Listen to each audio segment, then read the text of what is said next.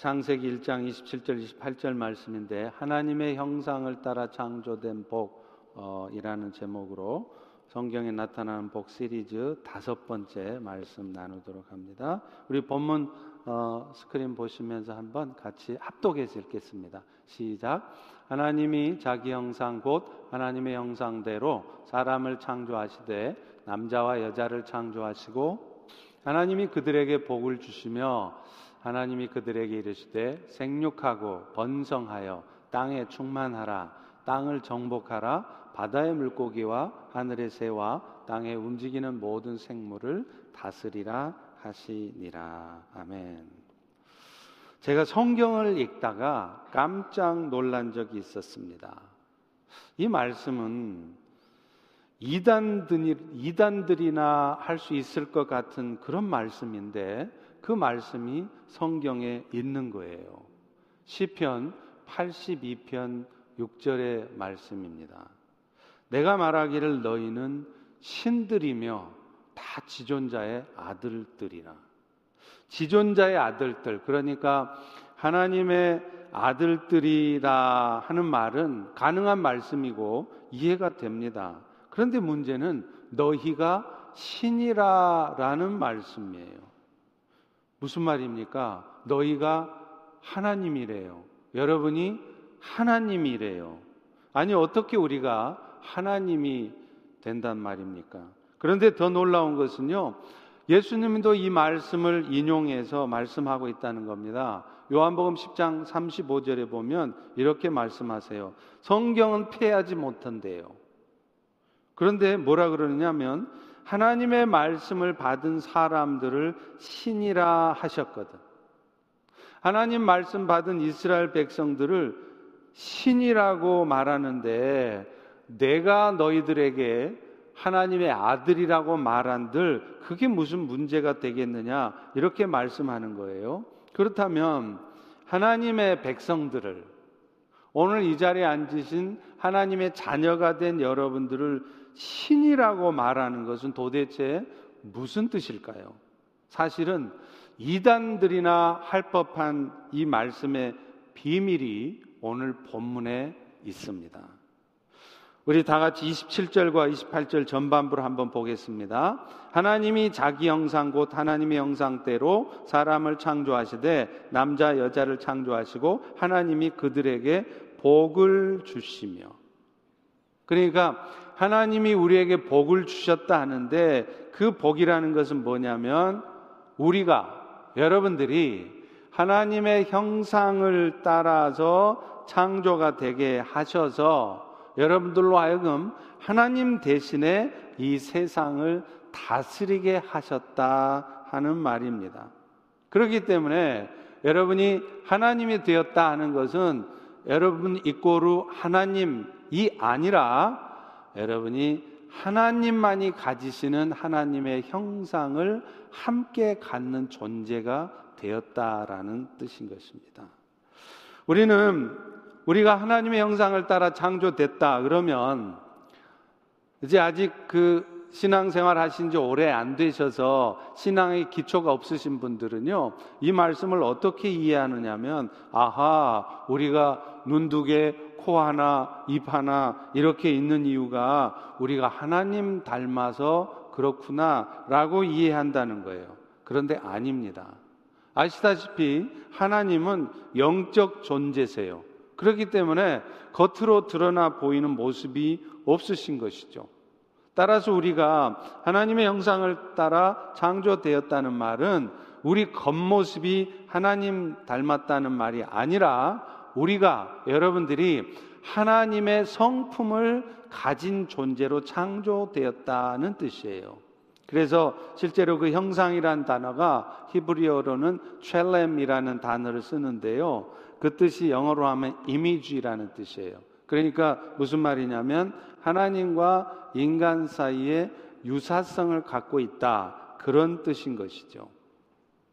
실제로 하나님은요, 온 우주 만물을 창조하시는데 유독, 유독 사람을 창조하실 때만 특별한 동작을 하십니다. 아시다시피 다른 우주 만물들은 말씀 하나로 창조하세요. 빛이 있으라 하시니 빛이 있어요. 땅이 있으라 하시니 땅이 있어요. 그런데 놀랍게 사람만 직접 흙을 가지고 빚으시는 동작을 친히 하십니다. 그런데다가 창세기 2장 7절에 보면 결정적인 말씀이 나와요. 생기를 그 코에 불어넣으셨다는 거예요. 생기, breath of life. 그러니까 이 생기를 사람에게 불어넣으셨다는 말은 무슨 말이냐면 모든 피조물 중에 유독 사람에게만 하나님이 자신만이 갖는 생명을 하나님의 성품을 갖도록 하셨다는 것이죠. 하나님의 속성에는요, 하나님만이 가지시는 속성만 있는 게 아니라 아, 피조물인 특별히 인간과 함께 하시는 속성이 있어요. 이것을 우리는 흔히 어려운 말로 공유적 속성이라고 그래요. 함께 share 한다는 뜻이에요. 또 그런데 하나님만 하나님이 인간하고 share 하지 않는 비공유적 속성도 있는 것이죠. 사실 앞서서 성경에 너희가 하나님이다 하는 것은 너희가 하나님이 되었다는 뜻이 아니라 하나님이 갖고 계신 속성 중에 특별히 인간하고 쉐어 하시는 공유적 속성을 갖는 존재가 되었다. 그런 뜻인 것입니다. 그런데 안타깝게도 첫사람 아담은 어떻게 합니까? 처음 창조 시에 하나님의 형상을 갖고 태어나게 한 그 복을 발로 차버렸어요. 하나님과 약속한 것을 지켜내지 못하고 자신이 스스로 하나님이 되려고 하신 것, 한 것입니다. 그리고 그 결과 사람들은 그 벌로 처음 창조할 때 받았던 하나님의 형상을 잃어버렸죠. 그리고 또한 남자는 땀을 흘려야 먹을 수 있고 여자들은 수고해야 아이를 낳고 그렇게 힘들게 힘들게 이 땅에 살다가 결국은 흙으로 돌아가는 죽음을 맛보아야만 했다는 것입니다. 그런데 하나님께서는요, 이런 안타까운 현실에 처한 우리 인생들을 극률히 여겨주셔서 그 고통과 죽음으로부터 벗어나게 하셨는데 그게 바로 아들이신 예수 그리스도의 십자가의 죽음을 통해 잃어버린 하나님의 형상을 찾게 하신 거예요.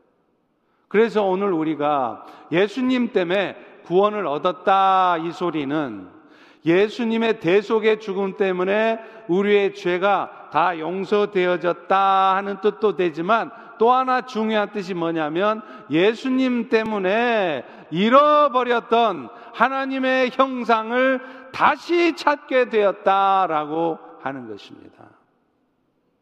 그렇다면 예수님을 통해서 다시 찾게 하신 복, 그러니까 하나님의 형상에는 어떤 것들이 있을까요?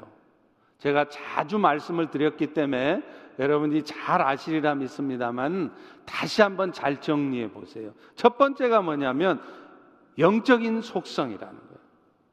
인간은요, 영혼과 육체와의 합일체죠. 그런데요, 하나님은요, 순수한 영이세요.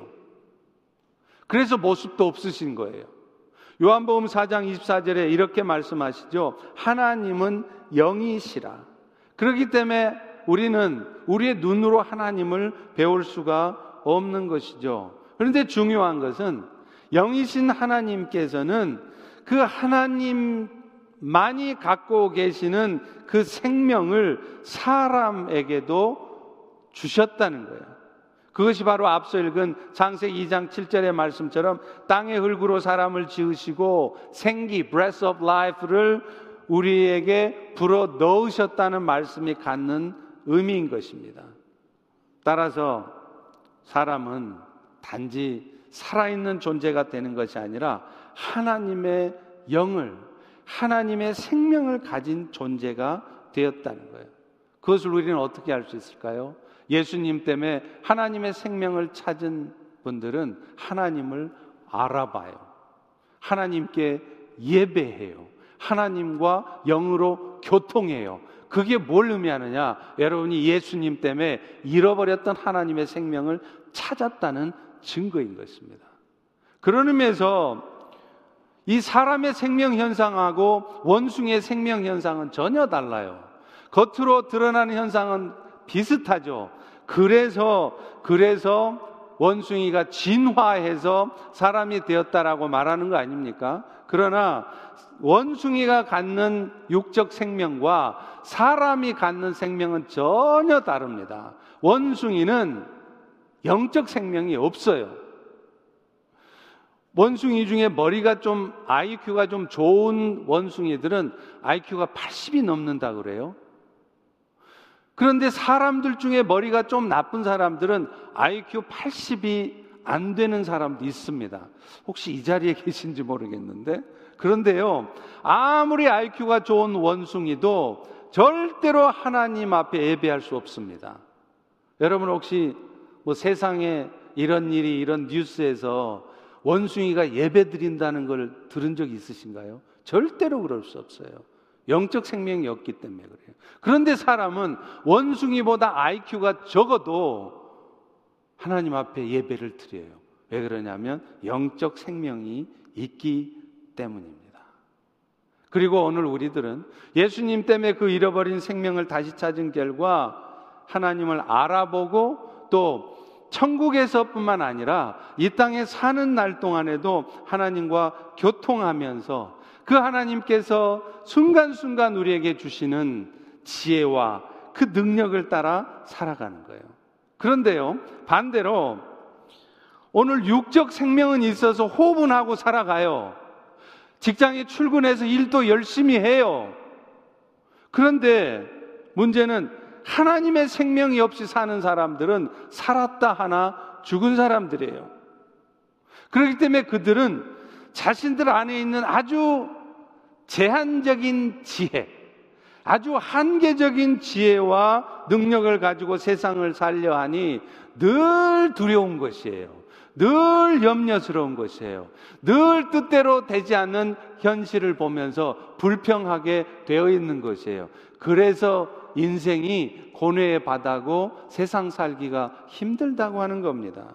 그런데 오늘 우리가 복을 받은 자인 것은 예수님 때문에 그 잃어버린 하나님의 생명을 찾고 그래서 순간순간 하나님이 공급해 주시는 지혜와 능력으로 이 땅을 살기에 이런 코로나 바이러스가 창궐하는 이 순간에조차도 두려움과 염려에만 휩싸여 사는 것이 아니라 주님이 주시는 기쁨과 평강 가운데 두려움 없이 염려 없이 살아갈 수 있는 것입니다.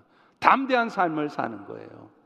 여러분, 하나님의 대사라는 책을 쓴 김하중 대사님 아시죠?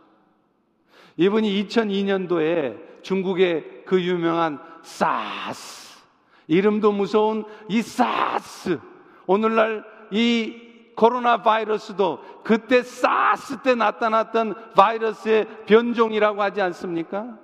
그런데 그 사스 때 중국에 와 있는 모든 나라의 공관들이, 외교관들이 다 철수했습니다.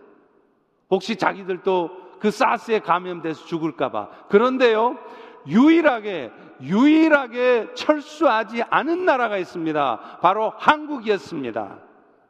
주, 중, 북경 대사관, 한국 대사관만이 사스 동안에 철수하지 않았습니다. 그 이유가 뭐냐면 김하중 대사가 우리 한국 대사관은 이곳에 계속 머뭅니다라고 결정했기 때문이에요. 그럴 때 많은 사람들이 염려했습니다. 대사님, 그러다가 우리 공관원 중에 한 명이라도 사스에 걸려서 사망하는 사고가 발생하면 대사님이 그걸 책임지실 겁니까? 외교부 본부에서도 북경 대사관 철수하라고 명령을 내렸지만 본부에 간곡히 청해서 김하중 대사가 우리는 잔류하겠습니다. 제가 책임지겠습니다. 해서 사스가 끝날 때까지 한국 대사관을 철수하지 않았습니다. 결과는요, 한 명의 인명피해도 나지 않았습니다. 그리고 그 사스 동안 다른 나라들은 다 철수했지만 오직 한국만이 중국과의 의리를 지켰다고 그래서 그 이후에 김하중 대사가 중국 역사에서 가장 오랜 주중 대사가 되었고 그때 김하중 대사 때문에 중국이 굉장히 한국에 대해서 우호적인 그런 결정들을 했었습니다. 그런데 여러분, 그 김하중 대사가 그 위기의 순간에 두려워하지 않고 그런 담대한 결정을 할 수 있었던 이유가 뭘까요? 그는 하나님의 생명을 가졌고 하나님을 신뢰했고 하나님과 교통하고 있었고 그래서 하나님이 주신 그 마음을 확신했기 때문에 그는 담대할 수 있었습니다. 오늘 김하중 대사뿐만 아니라 오늘 우리 모두도 이 세상 미래를 알 수 없는 이 세상에서 두려워하고 염려할 수밖에 없는 세상에서 하나님의 영상을 회복한 우리는 오늘 또 두려움 없이 염려 없이 그렇게 평강 가운데 살아갈 수 있음이 감사한 일입니다. 두 번째는요, 지성적 속성이라는 거예요. 이 세상의 주인 되신 분은 하나님이십니다. 그런데 하나님께서는 특별히 이 세상을 다스리는 지혜를 우리 사람들에게만 공유하셨어요. 그래서 사람에게 하나님 대신해서 이 세상을 다스리라고 명령하신 거예요.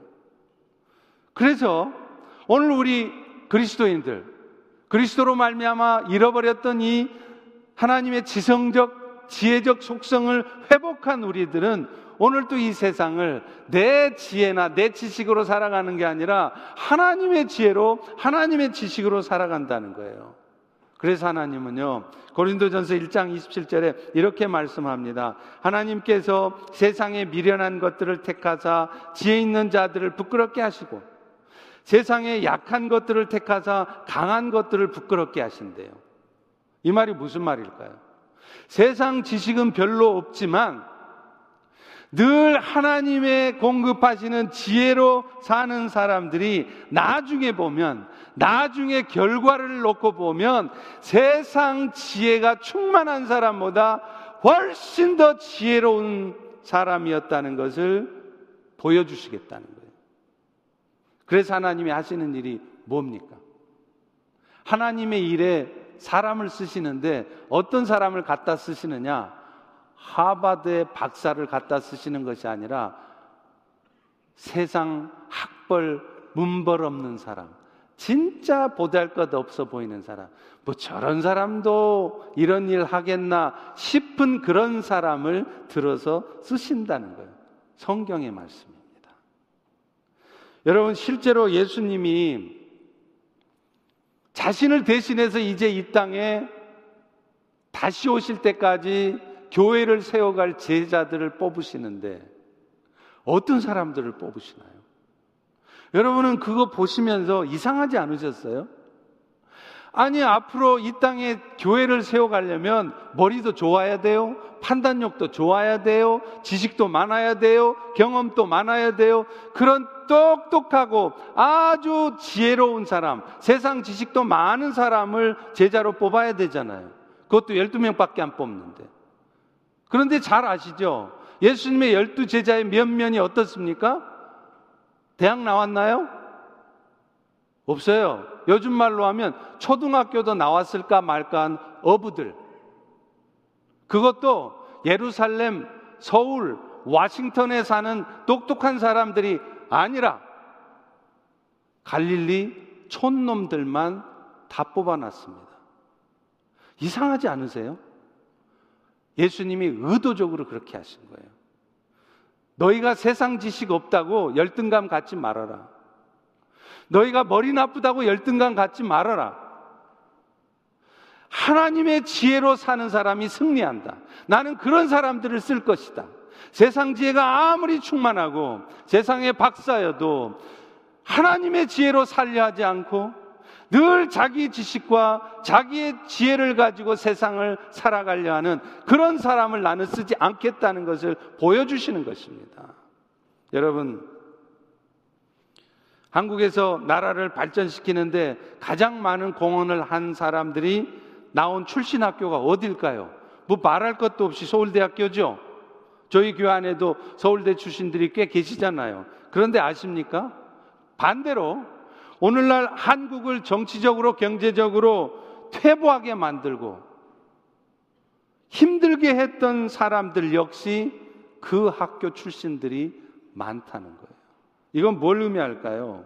세상 지식이 아무리 많아도 하나님의 지혜로 살지 않는 사람이라면 그 사람이 오히려 세상을 망칠 수도 있다는 거예요. 머리 좋고 공부 잘하고 똑똑한 사람이 여러분들을 세상 살기 힘들게 만들 수 있다는 겁니다.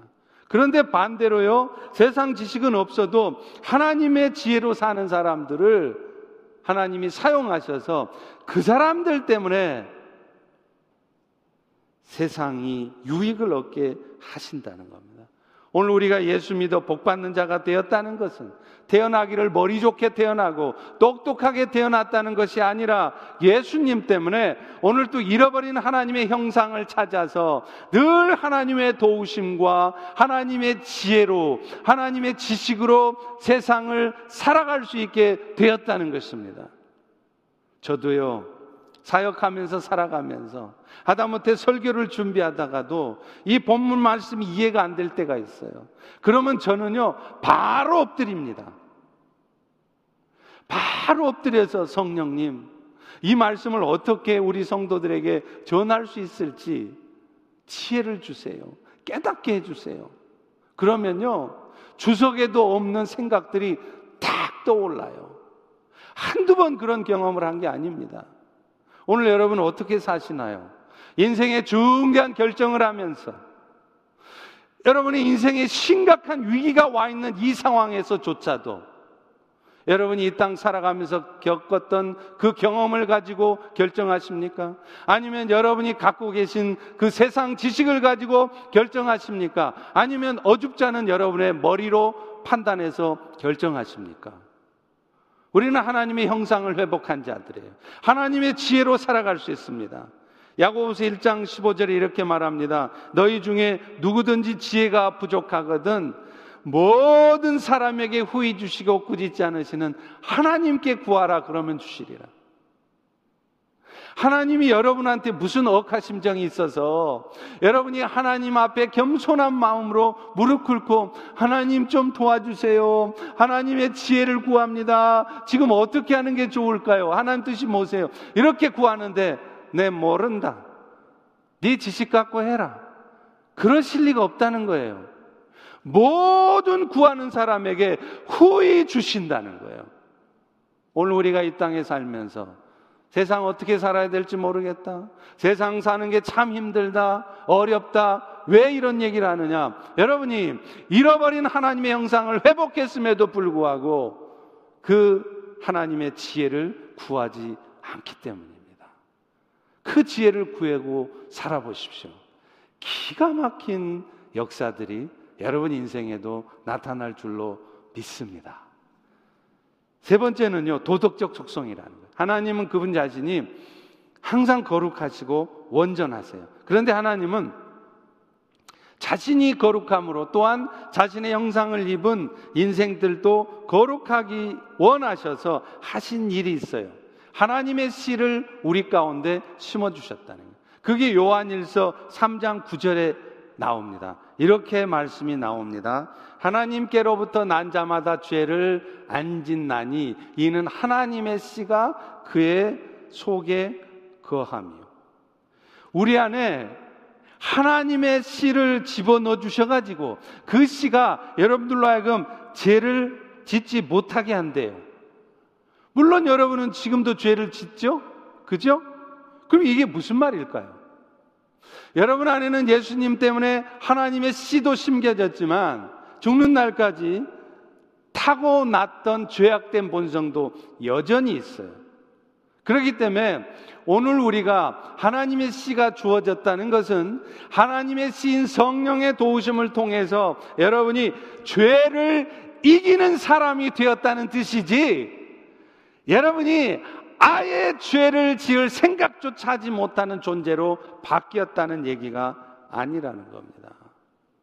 분명한 것은요, 그런 의미에서도 신앙생활을 한 지가 10년이 지나고 20년이 지났는데도 여전히 맨날 죄나 지어요. 그 교회 와서 회개한다고 회개해요. 삶의 변화가 없어요. 10년 전에 까칠했던 인간이 지금도 여전히 까칠해요. 그렇다면 죄송하지만 그런 분들은 어쩌면 교회는 다니고 지금 이 순간 예배는 드리고 계실지 모르지만 구원받지 못한 분일 가능성이 아주 높습니다. 착각하고 있는 거예요. 왜 그러느냐면 그 안에 하나님의 씨가 심겨진 사람이라면 절대로 그럴 수가 없습니다. 거룩의 속성을 회복한 사람이라면 성령의 역사로 말미암아 절대로 그렇게 살 수가 없어요. 정도 차이도 있고 시간 차는 있을지 모르지만 하나님의 씨가 심겨진 사람이라면 다시 말하면 죽어 천국 갈 사람이라면 예수 믿어 구원 얻은 사람이라면 그 하나님의 속성인 도덕적 속성이 움직이기 때문에 기계적으로는 아닐지라도 삶이 변화가 되게 돼 있습니다. 반드시 변합니다. 우리가 복을 받았다는 것은 바로 예수를 믿는 그 순간서부터 우리 안에 들어오는 하나님의 시 성령의 도우심을 통해서 우리가 죄를 이기는 자가 되었다는 거예요. 그래서 갈라디아서 5장 16절도 이렇게 얘기하잖아요. 너희는 성령을 따라 행하라. 그리하면 육체의 욕심을 이루지 아니하리라. 우리는 맨날 그래요. 목사님, 죄를 못 이기겠어요. 이게 욕심이고 포기해야 되는 것인 줄 알면서도 포기를 못 하겠어요. 죄송해요. 언제까지 맨날 죄송하다고만 말하실 겁니까? 그러다가 갑자기 교통사고라도 나서 주님 앞에 부름받아 가시면 주님 앞에 섰을 때도 예수님 죄송해요. 그렇게 변명만 하실 것입니까? 예수님 때문에 우리는 거룩의 속성을 회복해서 특별히 하나님의 씨가 성령이 우리 가운데 주어져서 성령의 도우심을 통해서 죄와 싸우면 우리는 반드시 이긴다는 거예요. 그렇게 포기하고 싶지 않았던 세상을 향한 욕심, 그렇게도 아까워 보이고 절대로 이것만큼은 포기하고 싶지 않았던 것조차도 성령의 도우심을 간절히 구하면서 수락을 하다 보면 어느 순간 그게 버려진다니까요. 죄를 이긴다니까요. 그리고 그런 사람을 하나님은 쓰십니다. 그렇게 죄가 이겨졌을 때 여러분의 삶에 하나님의 살아계심이 증거되는 거예요. 그런데 우리는 죄는 이기지 않아요. 내 안에 그 세상을 향한 욕심은 가득 안겨둔 채로 하나님 나 좀 도와주세요. 예수님 내가 이런 걸 기대하고 지금 해가고 있는데 이 일 좀 잘 되게 해주세요. 그렇게 기도한다 이 말이에요. 그 기도가 응답이 되겠습니까? 죄가 해결이 안 돼 있는데요. 성령의 도우심을 통해서 스트럭을 하지만 피 흘리기까지 스트럭을 하면서 그 죄를 이기면 어느 순간 죄가 극복되잖아요. 그러면 여러분이 기도하지 않아도 여러분의 마음의 소원을 아신 하나님께서 여러분의 마음의 소원을 이루십니다. 기도도 안 했는데요. 그 역사를 맛보실 수 있기를 주의 이름으로 축원합니다.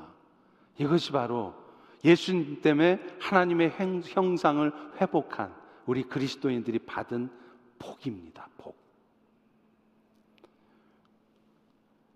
네 번째는요, 주권적 속성이에요. 이것은요, 하나님께서는 이 우주를 창조하신 뿐만 아니라 당신의 기쁘신 뜻대로 이 우주와 인간들을 이끌어 가신다는 거예요. 그런데 감사한 것은 하나님이 우리 사람들에게 하나님을 대신해서 이 세상을 이끌어 가도록 다스리도록 하셨다는 거예요. 오늘 본문 28절 후반부가 그 말씀이에요. 하나님이 그들에게 이르시되 생육하고 번성해서 땅에 충만하라 땅을 정복하라.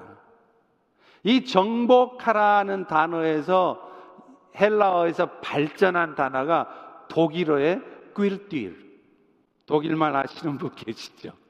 경작하다. 여기서 나온 것이 컬처입니다. 문화 명령. 이 세상의 문화를 발전시키고 이 세상을 더 잘 다스리도록 하나님이 하셨는데 그러시면서 우리 인생들한테 주신 게 뭐냐면 하나님을 대신해서 이 세상을 다스릴 수 있는 왕권을 주셨다는 거예요.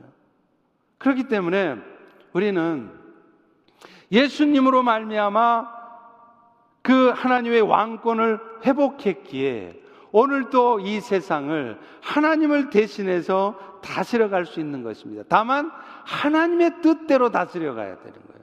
내 욕심대로, 내 뜻대로, my planning, my pleasure, 내 기쁨대로가 아니라 하나님의 뜻대로, 하나님의 플래닝대로 다스려 가시면 하나님은 여러분이 원하는 대로 다 해주십니다.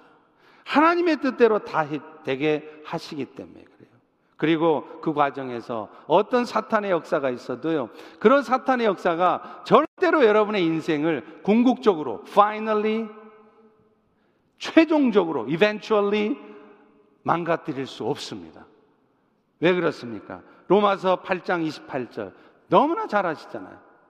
하나님의 사랑을 입은 하나님의 뜻대로 부름받은 여러분들에게는 모든 일들이 다 선을 이루는데 사용된다는 거예요. 여러분 인생 가운데 지금 코로나 바이러스도 그렇고 갑자기 레이오프 되기도 하고 병에 걸리기도 하고 모든 인생의 일들이 항상 좋은 일이 있는 거 아니잖아요. 견디기 힘들고 제발 제발 이런 일들은 좀 안 왔으면 좋겠어요 하는 거 생기시잖아요. 저도 그렇습니다. 여러분도 그러실걸요. 그런데 먼저 기억하셔야 돼요. 여러분 인생에 벌어지는 어떤 종류의 아니 모든 종류의 in all things 모든 종류의 좋지 않은 일조차도 결국에는 여러분을 향한 하나님의 good will 선한 뜻을 이루는데 다 사용된다. 그럴라고 여러분에게 좋지 않은 일도 생기고 좋은 일도 생긴다는 거예요. 여러분, 이게 정말 중요한 말씀이에요. 우리는 흔히 복음하면 예수님께서 십자가에서 우리를 대신해 대속의 죽음을 죽으셔서 우리의 죄가 용서되어진 것을 생각합니다. 맞습니다. 그런데요, 그리스도가 복된 소식, 복음인 이유는 그것만이 아니에요. 복음은 훨씬 더 광범위합니다. 더 큰 은혜가 있습니다. 예수님께서 십자가에 죽으신 것으로 끝나는 게 아니라 그 죽음에 묶여 있지 않고 죽음을 이기고 부활하셨다는 거예요. 이것이 뭘 의미하겠습니까? 사탄의 권세를 이미 꺾으시고 승리하셨다는 거예요. 그렇기 때문에 오늘 우리는 예수님 때문에 죽어도 천국 가지만 이 땅에 사는 동안에도 매일매일 승리하는 삶을 사는 거예요. 어쩌다 한번 맨날 상황에 지고 여건 황공에 매몰돼서 맨날 세상 사람하고 똑같이 염려, 근심, 두려움, 원망, 불평 맨날 그렇게 살다가 아하 어쩌다 한번 은혜 받아가지고 한 번 딱 이기고 그 다음부터는 또 계속 지고 불평, 원망, 어둠 그게 아니라 고린도후서 2장 14절에 이렇게 합니다. 항상 우리를 그리스도 안에서 이기게 하시고 우리로 말미암아 각처에서 그리스도를 아는 냄새를 나타내게 하시는 하나님께 감사한다는 거예요. 하나님이 우리로 하여금 항상 이기게 한대요. 맨날 지다가 어쩌다 한번 띄엄띄엄 야 이겼다. 내가 상황에 매몰되지 않았다. 내가 사탄에 밀리지 않았다가 아니라 매일매일 in the process of triumphant. 계속해서 이긴다는 거예요. 이긴다는 게 뭘까요? 여러분 인생의 모든 일이 다 여러분 뜻대로 된다? No. 그거 아니에요. 여러분 인생 뜻대로 안 돼도 그 어떤 상황에서도 그리스도를 아는 냄새를 나타내요. 코로나 바이러스 걸려서 죽어가도 할렐루야. 어차피 한번 인생은 죽는 것인데, 이제 하나님의 때가 되어 저는 먼저 천국에 갑니다. 그러나 남아있는 여러분, 죽음을 두려워하지 마십시오. 코로나 바이러스를 두려워하지 마십시오. 우리에게는 영원한 천국이 있습니다. 이 땅의 삶이 전부가 아닙니다. 그리스도를 아는 냄새를 나타내는 거예요. 코로나 때문에 비즈니스가 문 닫게 생기고 굶어 죽게 생기는 그런 상황에도 나는 결코 굶어 죽을 일이 없다. 하나님이 내 삶을 책임지신다. 그래서 없는 형편에 쪼개서 나보다 더 없는 사람들을 섬기고 살펴주고 죽음을 두려워하지 않으며 가난한 자, 궁핍한 자, 소외된 자들을 찾아가서 예수 그리스도의 사랑을 나타내는 것, 이것이 그리스도의 냄새를 나타내는 것이고 이것이 승리하는 자의 삶입니다. 그런데 성경은 이 일을 띄엄띄엄 어쩌다 한 번이 아니라 항상 할 수 있다는 거예요. 이 은혜가 저와 우리 모두에게 우리 펠로시 교회에 주어져 있습니다. 여러분, 세상 사람들은요, 뒤로 넘어져도 코가 깨진대요. 그 말 생각해 봤어요. 재밌잖아요. 어떻게 뒤로 넘어지는데 코가 깨집니까? 그러니까 사람들은 항상 열심히 준비하고 열심히 노력하면서도 항상 뭐가 잘못될까봐 걱정해요. 왜냐하면 뒤로 자빠져도 코가 깨질 수 있으니까. 그래서 매사가 신중하고 조심스러울 수밖에 없습니다. 여러분, 매사를 신중하고 조심스럽게 하는 게 그게 뭐가 잘못된 일이겠어요? 전혀 잘못된 일 아니죠. 오히려 우리가 그렇게 우리가 신중하게 사는 게 맞지요. 그런데 기억하십시오. 그런 삶의 태도가 항상 좋은 것은 아니라는 거예요. 먼저 우리가 해야 될 것이 있습니다. 대충대충 살아도 된다는 얘기가 아니라 세상 사람들은 뒤로 자빠져도 코가 깨지지만 우리는 앞으로 자빠져도 코가 깨지는 것이 아니라 우리 주님의 품에 안긴다는 것이에요. 이걸 먼저 기억하라는 거예요. 그걸 기억하면 실수해도 심지어는 잘못해도 그래서 그 일 때문에 우리가 잠시 부끄러운 일을 당하기도 하고 고통스러운 일을 당하기도 하겠죠. 그러나 이 모든 일이 결국에는 나에게 유익이 될 것이라는 것을 기억하는 것입니다.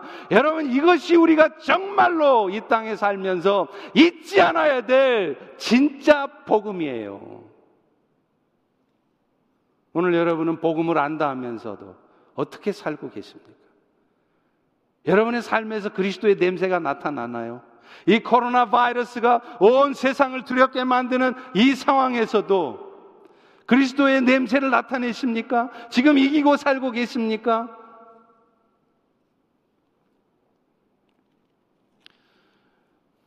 데살로니카 전서 5장 16절 18절의 말씀대로 살지 않으면서 우리는 복음을 안다고 말할 수 없습니다.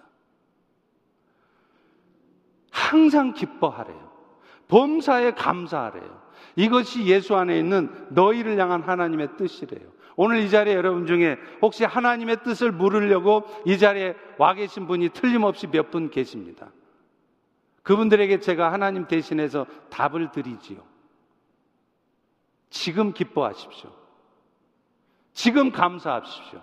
그것이 여러분의 뜻, 향한 하나님의 뜻입니다.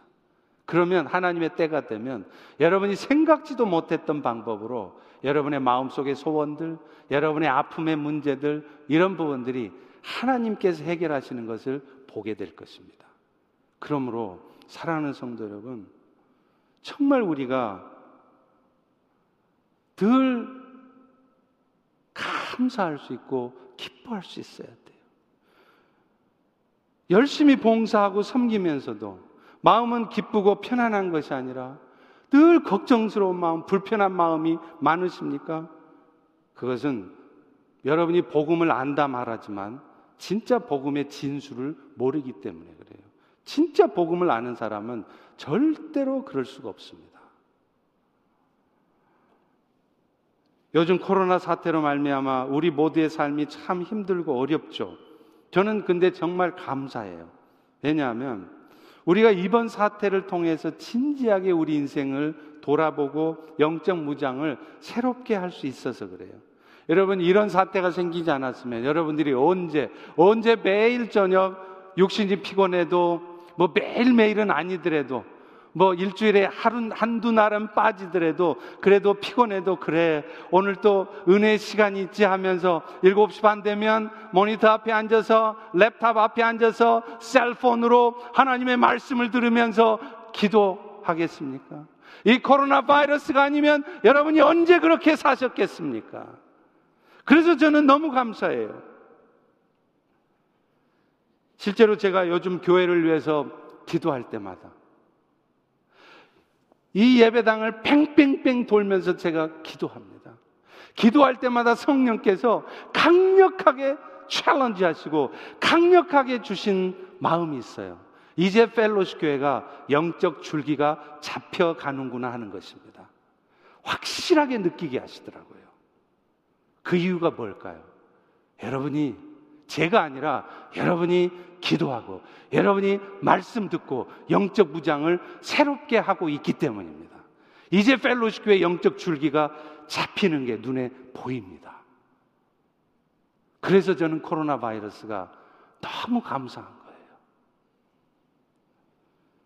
마지막 다섯 번째가 유복적 속성입니다. 어려운 말인데요. 하나님의 부유하심, 충만하심을 얘기해요. 그런데 에베소서 1장 23절에 보면 하나님은 이 복을 우리에게 주셨다는 거예요. 교회는 그의 몸이니 만물 안에서 만물을 충만케 하시는 이에 충만함이라. 여러분은 하늘의 별을 보면 무슨 생각이 드세요? 이야, 아름답다? 그건 신앙이 없는 사람이죠. 좀 나은 분은, 야, 저 별을 누가 만드셨지? 우주를 누가 만드셨지? 좀 신앙이 있는 사람. 진짜 신앙이 좋은 사람은 뭐냐면, 야, 우리 하나님이 저렇게 우주를 만드실 정도의 충만하시고 완전하신 분이시구나. 그런데 오늘 성경은 뭐라고 말합니까?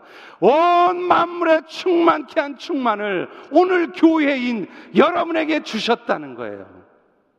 그러니 이게 얼마나 엄청난 일이고 복인 것입니까?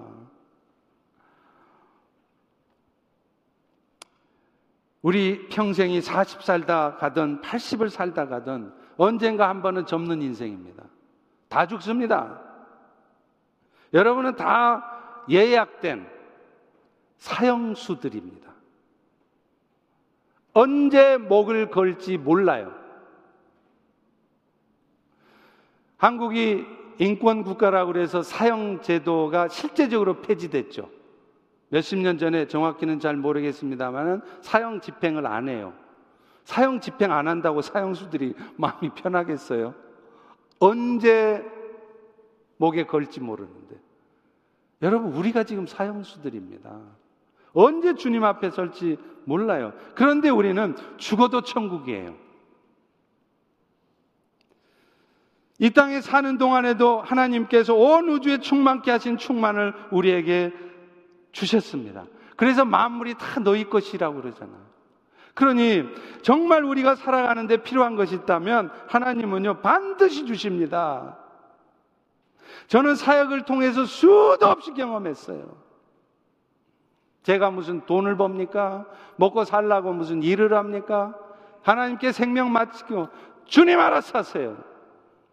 그리고요 사역도요 돈이 필요한 사역이 있잖아요. 저는요, 개인적으로 교회들 찾아다니면서 이런 사역이 있으니까 도와주세요, 후원해주세요. 해 본 적이 없습니다. 그런데 기가 막히게 하나님이 기도하고 있으면요, 연결이 되게 하세요. 그래서 그 사역이 진행되도록 후원금이 도착하게 하십니다. 한두 번 경험한 게 아니에요. 만물이 너희 것이라 그랬잖아요.